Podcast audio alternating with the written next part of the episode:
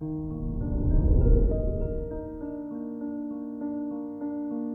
morning, Pisces.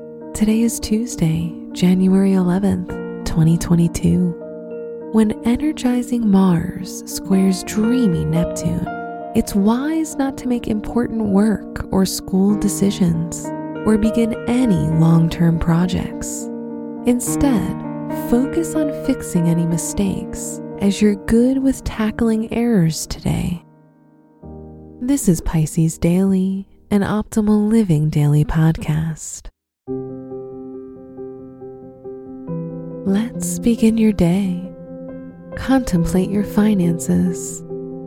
With the moon in Taurus in your second house, you can be more sensitive about money matters than usual. By nature, being a water sign, you're strongly connected to the spiritual rather than the material which is why this influence can be hard for you. You'll feel intimidated by other people's financial power and will pressure yourself to match them. Consider your lifestyle. You have a chance to reach into your most hidden wishes, desires, and feelings buried in your subconscious. Use this time to take a deep look inside and help your soul heal. Sometimes pain doesn't have to come in a traditional medical way. Meditation will do you a world of good. Reflect on your relationships. Taking your partner for granted can be an easy slip up today. Try to be more considerate of their emotions and agree to compromise as it's impossible for things to always be your way.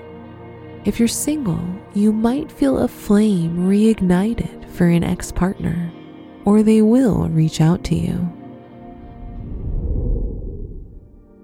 Wear indigo or gray for luck. Your special stone is Larimar, which brings high vibrations and raises your consciousness. Your lucky numbers are 19, 22, 34, and 59.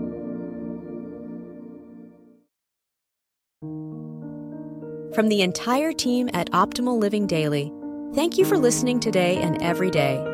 And visit oldpodcast.com for more inspirational podcasts. Thank you for listening.